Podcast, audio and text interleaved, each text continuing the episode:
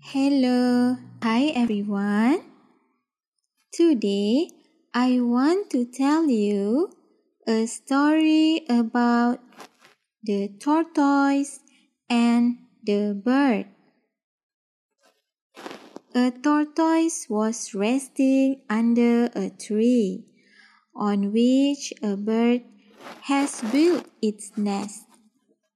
The tortoise spoke to the bird mockingly. What a shabby home you have!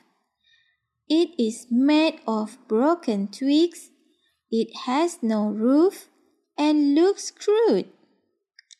What's worse is that you had to build it yourself. I think my house, which is my shell, is much better than your pathetic nest. Yes, it is made of broken sticks, looks shabby, and is open to the elements of nature.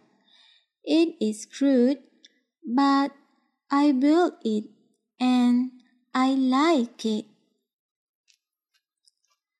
I guess it's just like any other nest, but no better than mine, said the tortoise. You must be jealous of my shell, though. On the contrary, the bird replied, My home has space for my family and friends.